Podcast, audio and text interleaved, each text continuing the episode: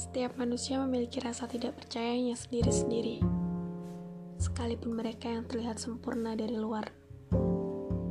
Karena faktanya, Tuhan ciptakan manusia tak luput dengan kekurangannya. Jadi, tinggal bagaimana kita menutupi kekurangan itu dengan kelebihan yang juga Tuhan ciptakan berbarengan dengan kekurangan tersebut. Belakangan ini, teknologi semakin pesat berkembang, yang juga dibarengi dengan banyaknya tren yang bermunculan. Semakin terlihat, bukan? Banyak yang bersaing untuk menunjukkan bahwa dialah yang paling sempurna dan bahagia. Hingga lupa mempertanyakan, apakah hati ini bahagia dengan hidup yang dijalaninya? Ya, cukup dijawab dalam hati teman-teman semuanya. Banyak wanita yang berlomba-lomba mempercantik fisiknya hanya untuk sekedar mendapat perhatian. Mendapat pujian dari lawan jenis, bahkan orang yang tidak kita kenal sekalipun. Mengikuti berbagai macam tren yang mungkin menyimpang dari aturan.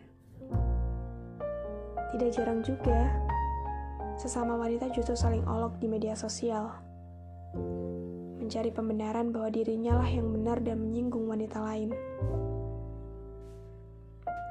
Bahkan dengan sadar,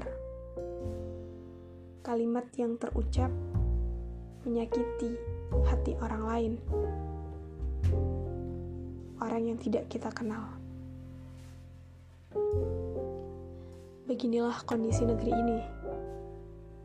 Tidak tahu siapa yang salah dan siapa yang benar.